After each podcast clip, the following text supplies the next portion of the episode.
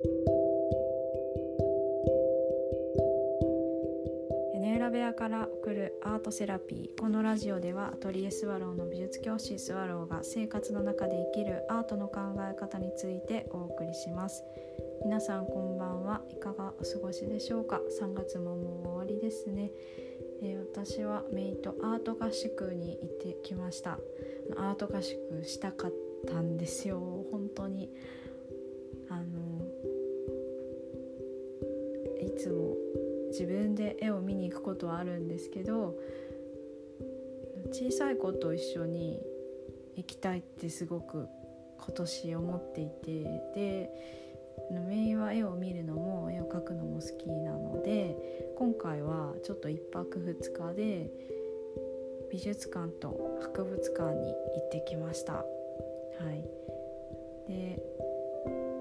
回かこのメイトの合宿についてのお話をしていきたいと思います。1日目はと海の近くにある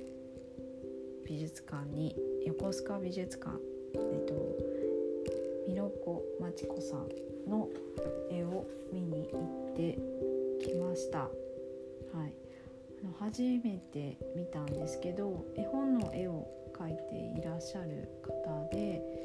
すごくねあの作品数もあってで色が綺麗なんですよね。原色を使われていることが多くてで動物の絵が主に、えー、描かれているのが多いです。女性なんですけど性性を感じるような私は気がしましたで最近は奄美大島に住んで制作されているそうなんですけど出身は大阪の方だそうです。はい、であのメイト行ってきてで絵本作家の方の絵だったので子供にも親しみやすいかなと思っていて作品を美術館で見るって興味があると近づいちゃいますよね。で子供ってどこまで近づいていいかとかあのまだ身についてなかったりするんで案の定すっごく近くまで行って「見て」とか言ってでこっちが「あヒヤッとする」って思って「あ絵はね」みたいなこのくらいの距離で見るんだよっていうのを何度か伝えたりしてで子供って興味があるとそうか近づくんだよなとか思ったりでも子供にしてみたらえこういうのってこんなに近づいちゃいけないもんなんだってこう学んでいたりとかなんかそういうの新鮮に映りました。そう。メイが言っていた言葉の中にあのなんであの私が絵を見るのそんなに遅いんだって言われたんですよ。で遅いんじゃなくて私はじっくり見てるんだよって答えたら「へえそっか。じゃあ私もじっくり見てみよう」って合わせてくれて。でうんなんか全部喋っちゃうんですよね。なんかうんなんか